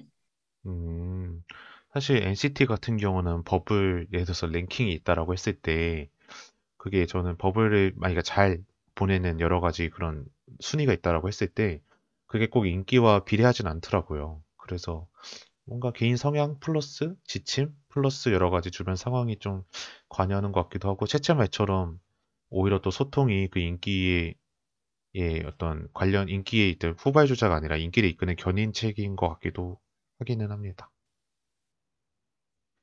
네. 그래서 이제 저희가 아이돌의 의무에 대해서 이야기 나눠봤는데, 뭐, 아이돌 의무와 관련한 주제는 어쨌든 다른 팬 커뮤니티에서도 항상 좀 끊이지 않는 논란거리인 것 같아요. 어, 청취자 여러분들도 뭐 다양한 의견 주시고, 저희도 이제 다양한 의견을 나눠보고 했는데, 결국 제가 생각하기에 가장 중요한 거는 소통의 빈도도 중요하지만, 어, 내가 팬들을 생각하고 있다라는 그런 진심이 잘 전달되는 어, 소통 방식이 가장 중요하지 않을까라는 생각이 듭니다. 네. 그리고 팬들은 아까도 말씀드렸지만 무슨 그런 뭐 먹었는지만 알려줘도 그걸 다 품절시키고 다 사 먹고 막 그러는 이게 TMI도 언제든지 들을 준비가 돼 있는 사람들이잖아요. 그래서 어, 개인적인 바람으로는 어, 너무 그렇게 아이돌들이, 물론 업무지만, 그렇게 업무라고 딱 잘라서 생각하지 않았으면 좋겠고요. 어쨌든, 지금까지 아이돌의 의무 1편 소통 어필 얘기 나눠봤고요. 다음 주는 팬사인회 얘기를 한번 나눠볼까 합니다. 또, 코로나 시국 때문에 요새는 대면 팬사인회도 그렇지만, 명품 팬사인회라는 아주 새로운 지평이 열렸지 않습니까? 이것도 아주 재밌는 이야기가 많아요. 그래서 다음 주도 기대해 주시고요. 저희는 그러면 2부로 넘어가 보도록 하겠습니다. 2부 갑시다. 네, 저희 2부는 바로 K-팝 특급 열차 시간입니다. 요즘 가장 주목받는 K-팝 뉴스, 따끈따끈한 신곡 등 저희 K-pop 러들이 알아두면 좋을 소식들을 모아 모아 함께 이야기 나눠보는 시간인데요. 이번 주 K-pop 열차는 유튜브 그리고 싸이 정거장에 서 예정입니다. 저희 청취하고 계시는 K-pop 가족분들은 안전벨트 꽉 매주세요. 지금 열차 출발합니다. 먼저 첫 곡으로 브레이브 걸스의 Rollin' 듣고 돌아오겠습니다.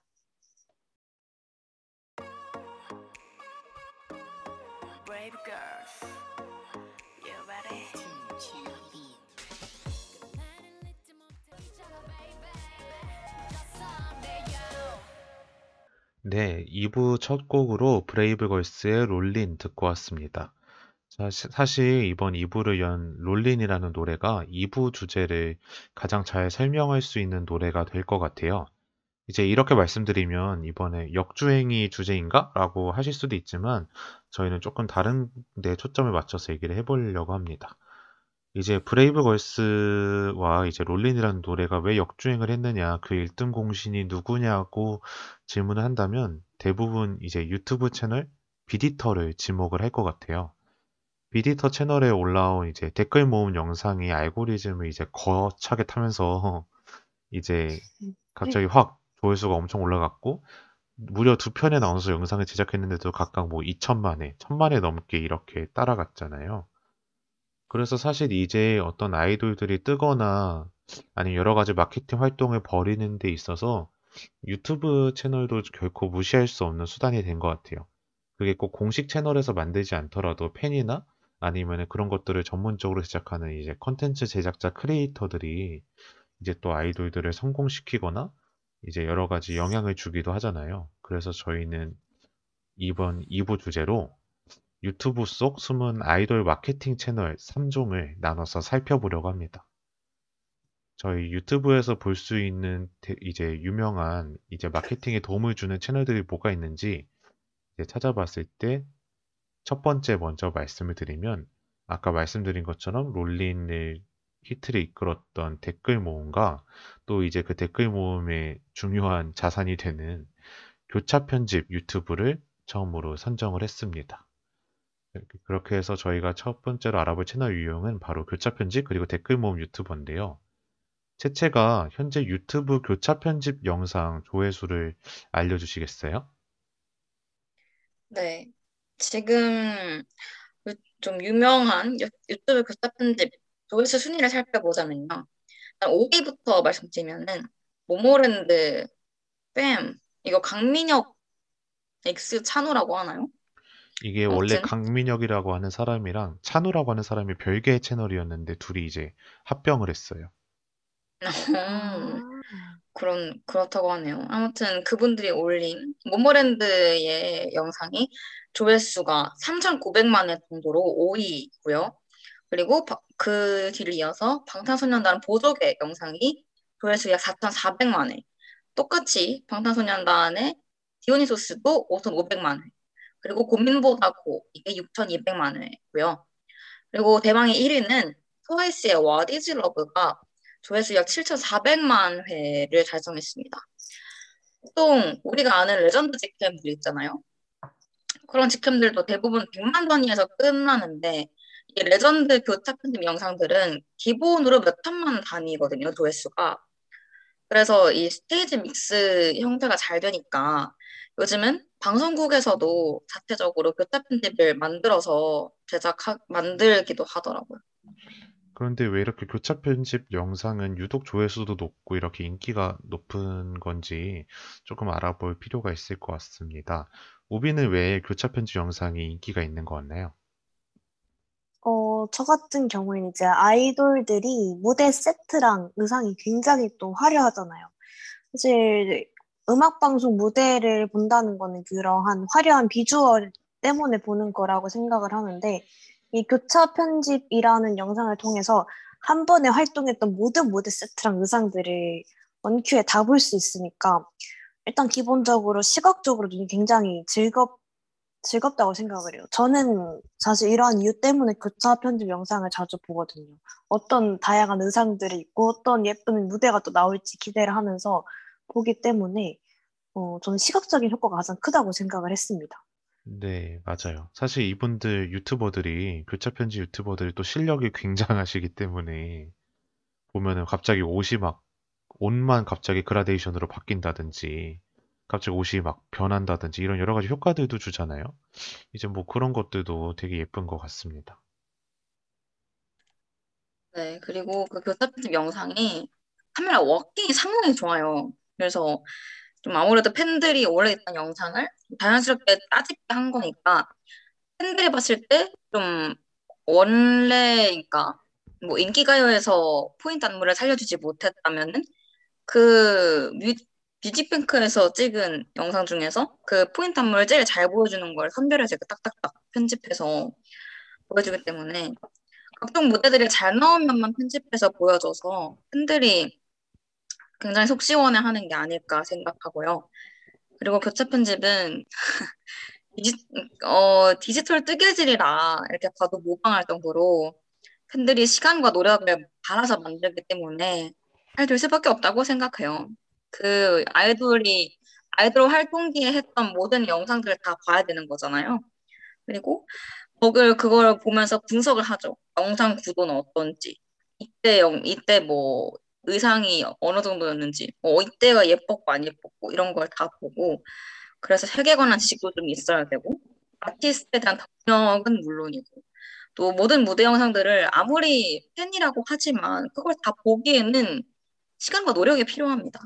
그래서 그걸 보면서 또 괜찮은 부분만 편집할 때 그런 그 편집할 때 소요되는 체력 그래서 좀 지덕태가 다 갖춰져야 만들 수 있는 고퀄리티 콘텐츠이기 때문에 안 될 수가 없다. 네, 그렇게 생각합니다. 채채가 또 영상을 만드는 일을 자주 해봤잖아요. 진짜. 네. 그래서 더 진심이 느껴지는 말이었던 것 같고요. 또 저는 되게 재밌는 포인트라고 생각하는 것 중 하나가 교차 편집 영상에 보면 다른 이제 공식 채널에 올라온 영상에 비해서 외국어 댓글이 없어요. 음, 아니, 근데 저는 이게 왜 없는지 모르겠어요. 사실 뭐 외국인들이 무대를 좋아하는데 외국인들이 교차 편집 영상을 싫어하는 거는 아닐 것 같고, 그래서 그쪽 알고리즘, 그쪽 외국 쪽의 알고리즘에는 이 교차 편집이 잘 안 뜨는 건가라는 생각을 했어요. 음, 저도 그냥 지금 좀 되짚어 보면은 교차 편집 영상에서는 외국인 댓글보다는 한국인 댓글을 더 많이 본 것 같긴 해요. 영어 그 제목도 뭐 스테이지 믹스 이렇게까지 넣어놨는데 한국 댓글이 더 많았던 걸로 저는 기억합니다. 저도 아직까지 이유는 정확히는 모르겠는데 아무래도 이제 공식 채널에서 올라온 영상들은 아무래도 외국인들이 이제 글로벌 채널이다 보니까 외국인들이 더 잘 유입될 수 있는 반면에 이제 교차 편집 같은 경우는 개인이 올리는 거잖아요. 그러다 보니까 외국의 알고리즘으로 뜨기까지는 잘하지 않나서 그런 거 아닐까라는 추측을 그냥 해봅니다. 음, 그 댓글이라고 해서 생각난 건데 배치 있고 웃긴 한국어 댓글만 편집해서 모은 영상들도 상당히 인기거든요.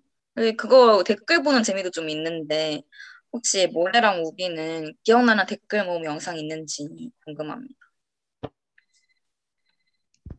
저는 오늘 말씀드렸던 롤린이랑 그리고 그 뭐라 해야 되지? 그 놀면 뭐하니에서 했던 다시 여기 바닷가 그 영상을 봤어요. 음, 저는 옛날에 블락비가 베리굿이랑 어, 난리나 할 때 그 영상 댓글 모음인데 그걸 되게 재밌게 봤었어요. 근데 이제 저거 댓글 모음을 조사를 하다가 알게 된 건데 댓글 모음이 그러니까 원래 없던 콘텐츠는 아니었는데 댓글 모음이 갑자기 막 엄청 우후죽순 생기기 시작했던 거가 퀸덤 시즌 1 때부터였다는 거라고 하더라고요. 전 사실 이걸 처음 알아가지고 어, 음, 그래서 저도 이게 물론 원래 있었던 콘텐츠지만 이게 퀸덤 시즌 1을 보면은 댓글들이 대체로 이게 무대들을 아이돌들이 되게 의미 부여를 많이 한 무대들이 많잖아요. 그거에 약간 팬들도 감화가 돼서 되게 주접 댓글도 많이 생성이 됐고 아니면 개인의 의견이나 사견을 되게 아무런 거리낌 없이 표출하는 댓글도 많았기 때문에 그런 소스들이 많아져서 좀 이제 댓글 모음 영상들이 많이 생긴 것 같고요. 그걸 이제 모방해서 공식 채널에서도 이제 댓글 모음을 많이 만들더라고요. 뭐 JTBC나 이런 여러 가지 방송사에서도 그렇고요. 그리고 이제 댓글 모음 같은 경우에는 아무래도 케이팝 좀 추억팔이 할 수 있는 것들이 많은 것 같아서 어, 제국의 아이돌 후유증도 이 댓글 모음으로 다시 유명해졌는데 어, 약간 댓글 모음 같은 경우에는 옛날에 좀 댓- 달았던 영상의 댓글들을 함께 모아서 보는 거여서 옛날 케이팝을 추파할 수 느끼면서 저는 좋아, 좋아합니다. 어, 추팔이라는 말이 딱 맞는 것 같아요. 이제 한동안 잊고 있다가 몇 년 전에 나온 노래들이 갑자기 댓글 모음으로 이렇게 끌어올이 올라왔을 때 오는 또 쾌감이 있잖아요. 그런 면에서 좀 되게 인기가 많을 수밖에 없는 영상인 것 같습니다. 네. 그러면 저희 교차 편집 댓글 모음 소개 여기서 마무리하고요. 다음 마케팅 채널로 넘어가 보도록 하겠습니다. 다음 마케팅 탐구는 어, 커버 유튜버인데요. 우비가 소개해 주실까요? 네, 두 번째 마케팅 채널로는 땡깡과 같은 이제 커버 유튜버 채널을 가지고 왔는데요. 어, 아이돌 노래 안무를 커버하는 유튜브도 이 역주행에 큰 역할을 하곤 했었죠. 특히 땡깡 같은 경우에는 좀 상당히 큰 유튜브 채널이 이제 돼가지고, 어, 이제는 아이돌들이 직접 땡깡 집에 찾아와서 직접 함께 커버를 하는 땡깡의 커, 커튼콜 같은 컨텐츠도 존재를 하게 됩니다. 음, 저는 그 컨텐츠들 되게 신박하다고 생각을 하긴 했는데, 실제로 그게 뭐 음원이나 이런 정량적인 거에 효과가 있을까요? 어, 저 같은 경우는 이제 제가 더 보이즈를 좋아하는데, 더 보이즈가 컴백했을 때, 어, 이 커튼콜 콘텐츠에 더 보이즈가 한번 나왔었어요. 근데 정말 컴백을 해도 노래가 나오지도 몰랐던 먹을 친구가 이제 커버 유튜브가 뜨자마자 연락이 저한테 오더라고요. 오늘 유튜브에서 내가 좋아하는 아이돌 봤다. 니네가 그래서 처음으로 봐봤다. 이래가지고 그거 보고 확실히 뭔가 대중들에게 알리기 위해서는 이런 커버 유튜브 같은 다양한 유튜브 컨텐츠가 최고라는 생각을 했어요. 사실 음악 방송 같은 경우에는 굳이 컴백했다고 알고리즘에 뜨거나 머글들이 찾아서 들어가거나 보지는 않으니까 네, 그래서 커버 유튜브가 오히려 더 효과가 크다는 생각을 했습니다. 음, 그쵸? 팬들한테는 그냥 뭐 땡깡 집 가서 했다. 그러면 어, 특이한 무대 하나 했네. 그냥 뭐 하나의 즐길 거리가 그냥 있다. 그 정도인 것 같고요. 아이돌에 관심은 없지만 뭐 땡깡 같은 밈 콘텐츠를 좋아하는 머글들한테는 좀 먹힐 만한 콘텐츠라고 생각했어요. 인지도를 알리는 한 그 정도? 네. 음, 땡깡 영상 다들 보시나요? 저는 예전에 구독을 했다가 요즘은 딱히 보진 않습니다.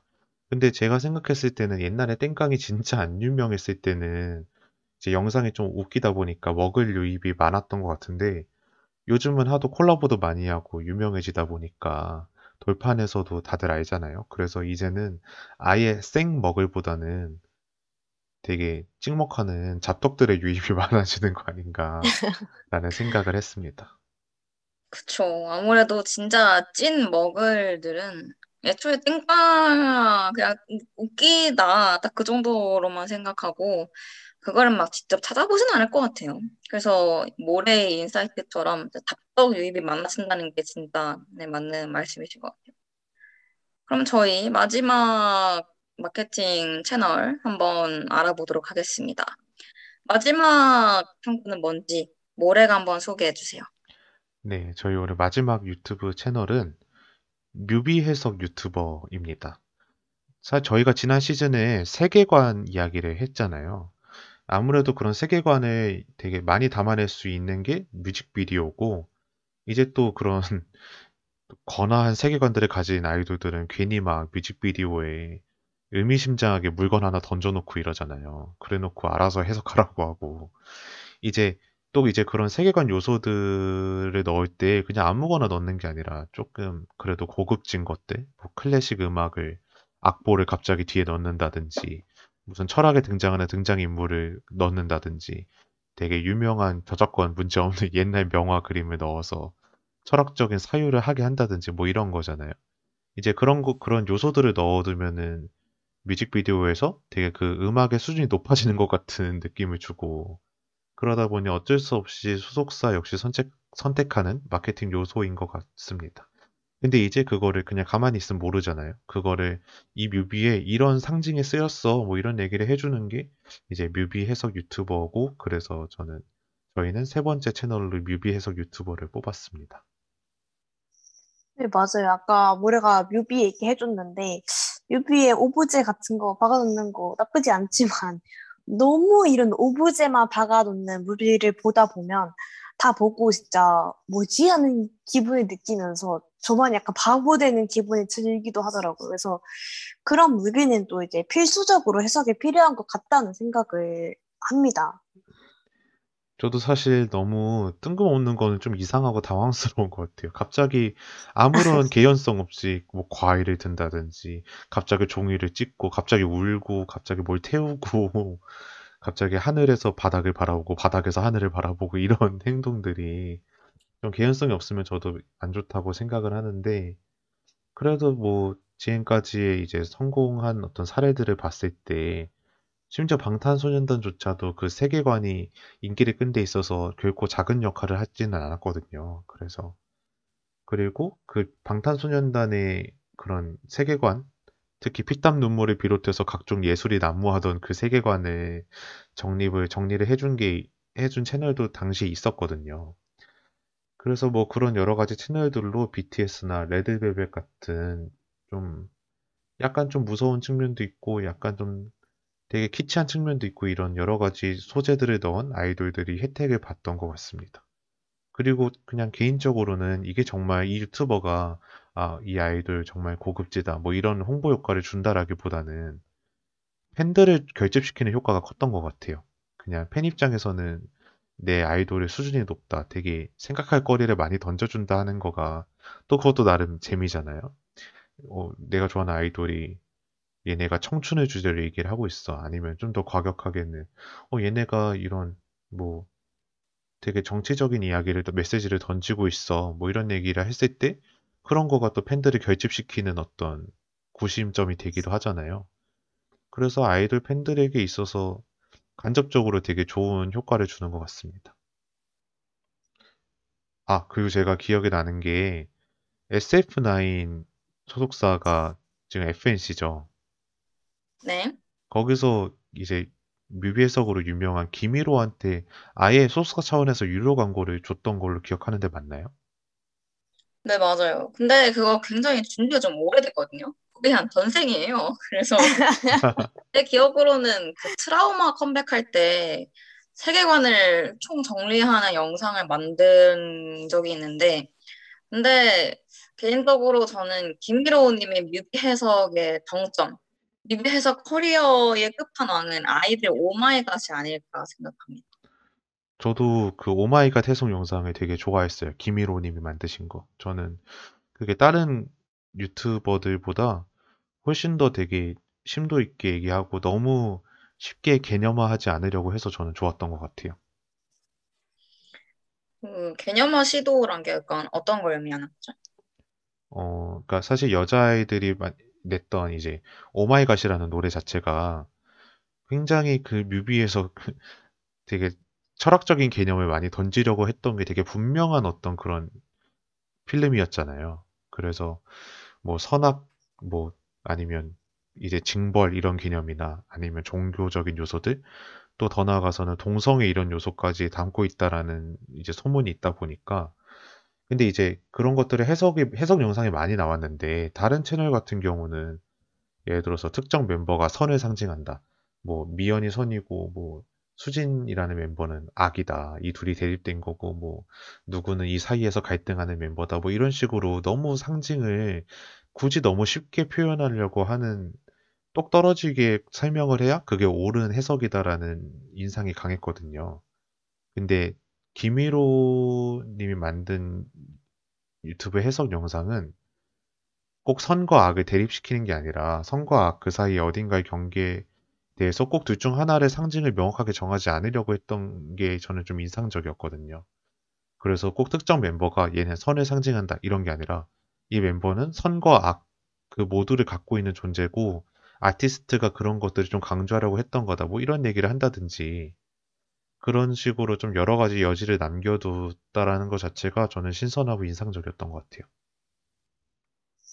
네, 맞아요. 저도 이 Oh my god 뮤비를 보고 뭔가 이해가 잘 안 돼서 이 해석을 찾아봤거든요. 근데 이제 김일오님의 해석을 보고 그제서야 좀 아이들이 오마이갓을 통해서 말하고자 하는 메시지가 뭔지를 이해할 수 있었거든요. 그래서 아 그리고 최근에 김미로님이 올리신 톰보이 뮤비 설명도 있는데 이거를 보면 단순히 뮤비 해석이 아니라 진짜 앨범에 대해서 전반적으로 해석을 해주시거든요. 앨범 이 제목이 뭘 의미하는지 그리고 분석을 하실 때 쇼케이스에 나오는 말들까지 다 함께 해서 꼼꼼하게 분석을 해주셔서 단순히 뮤비가 아니라 전반적인 어, 노래 컨셉이나 앨범에 대해서 이야기를 하고 있으니까 제가 뭐 아이들을 좋아하는 것도 맞지만 정말 잘 만든 영상이니까 다들 톰보이 뮤비 해석도 시간 되면 꼭 한번 봐주셨으면 하네요. 네, 알겠습니다. 그러면 저희 이렇게 마케팅 4세트, 마케팅 채널 세트 3종 얘기해봤는데요. 저희 마지막 순서 준비되어 있습니다. 어, 다음 순서는 신곡 클리핑인데요. 어, 그 이번 주 혹은 다음 주 대부분 금주의 새로운 노래 중에서 주목할 만한 노래를 소개해 소개해드리는 시간입니다. 노래 먼저 듣고 오면 좋을 것 같아요. 싸이의 떼떼 듣고 오겠습니다. 20, 22, side coming back. Long time no see, huh? That, that, I like that, baby. That, that, I like that. 네, 저희 싸이와 슈가가 같이 부른 이제 대때 듣고 신곡 클리핑 시작하도록 하겠습니다. 저희 저희 대본 작성하면서 신곡 동시에 같이 들었잖아요. 네. 채채는 이거 듣고 어떤 느낌이셨어요? 음, 저희가 대본을 같이 쓸 때는 제가 그때 뮤비를 처음 봤거든요. 노래도 처음 듣고. 그때는 좀 심드렁했어요. 노래 그냥 음, 뭐지? 했는데 어, 처음 들었을 때는 되게 확 귀에 감기는 가사는 없는데 저는 베이스 라인이 굉장히 좋다고 느꼈거든요.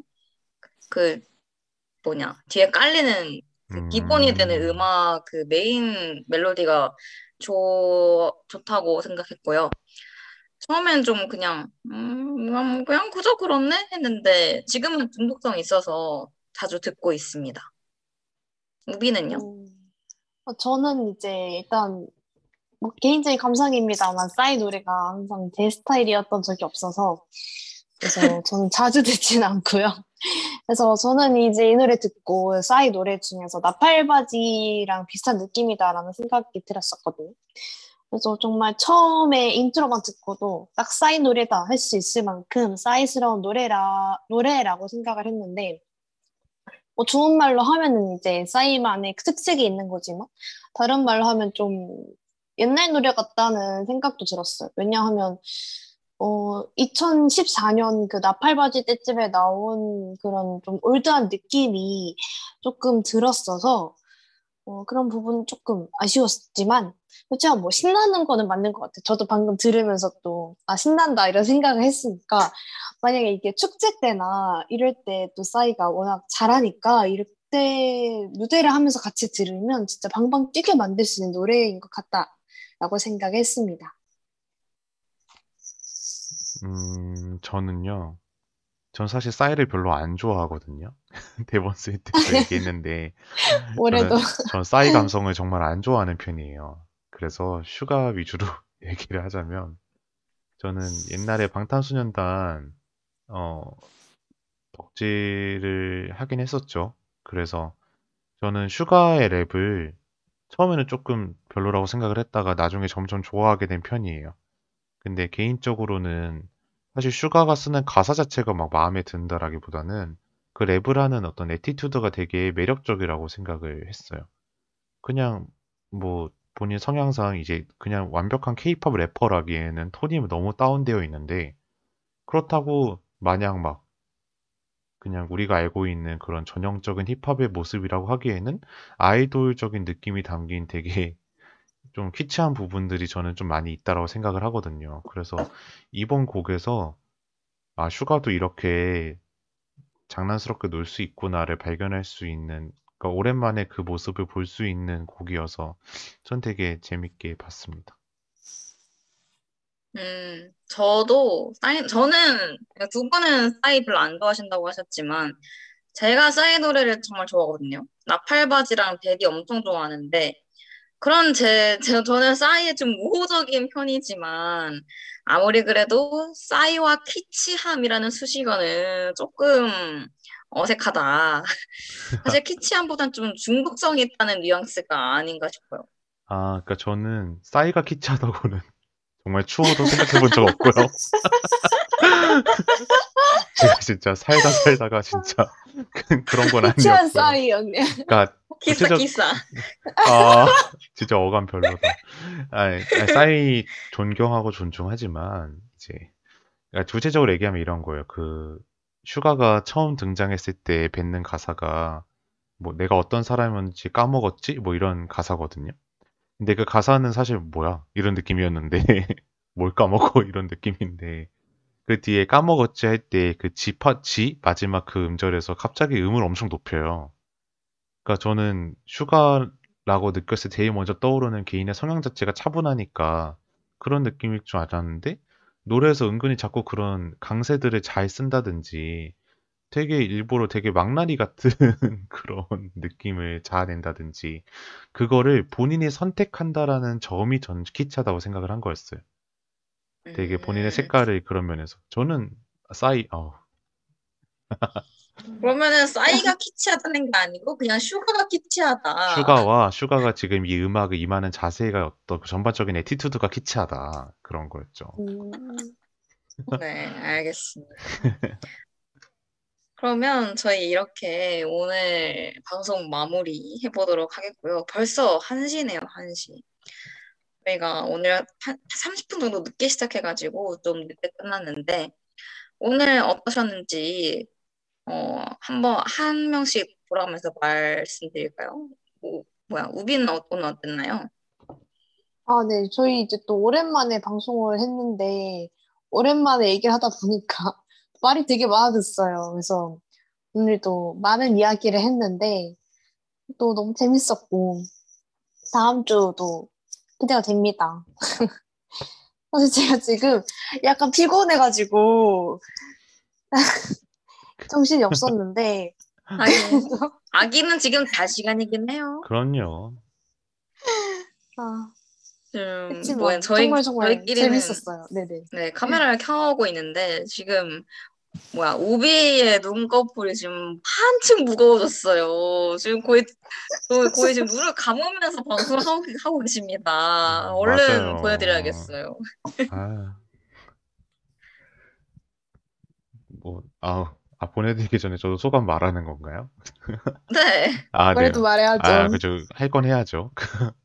일단 저는 오늘 오랜만에 또 디마켓 또 한 몇 주 쉬다가 다시 방송을 하게 돼서 되게 재밌었고요. 저는 오히려 방송 시작하기 전에 급격히 피곤했다가 방송하면서 점점 잠이 깨고 있는데요. 음, 또 이러다가 또 좋습니다. 누우면 또 금방 자지 않을까 생각이 듭니다. 저희 새벽 1시까지 방송한 건 되게 이례적인 일이잖아요. 맞아요. 다들 그쵸. 자정 전에는 끝나는데 맞아요. 저희 시간표도 12시 이후로는 없거든요. 이게 저희 맘대로 연장을 해서 맞아요. 저희 방송 볼륨을 생각하지 못하고 했지만 그래도 즐겁고 재밌었습니다. 네. 저도 굉장히 Dear My 케이팝을 오랜만에 해가지고 재밌었고, 어, 또 다음 주랑 다다음 주에 또 어떤 얘기를, 어, 어떤 신곡은, 저는 신곡 코너도 상당히 기대가 되거든요. 그래서 다음에도 또 재미나고 흥미로운 신곡으로 돌아올 테니까 기대 많이 해주셨으면 좋겠고요. 그러면은 마지막 곡, 엔믹스의 55 들려드리면, 맞나요? 55라고 있는 거 맞나요? 그럼 어떻게 읽으시려고요? 0.0 이렇게 저는 읽으시게요? 어, 저는 저 아직 이 응용인 줄 엔믹스의- 알았어요. 뭐예요, 이거? 어, 5라고 공식적으로 발표를 했는데 아, 5라고 할 때도 있고 거기서 이응 이응이라 할 때도 있고 그래요. 그래요. 오로 저는 합시다. 아직까지 엔믹스와 네, 낯을 가리고 있기 때문에 아, 이 노래 한번 들으면서 보내드리도록 하겠습니다. 저희는 다음 주에 또 다른 K-pop 얘기로 돌아오도록 할게요. 안녕! 안녕. 안녕.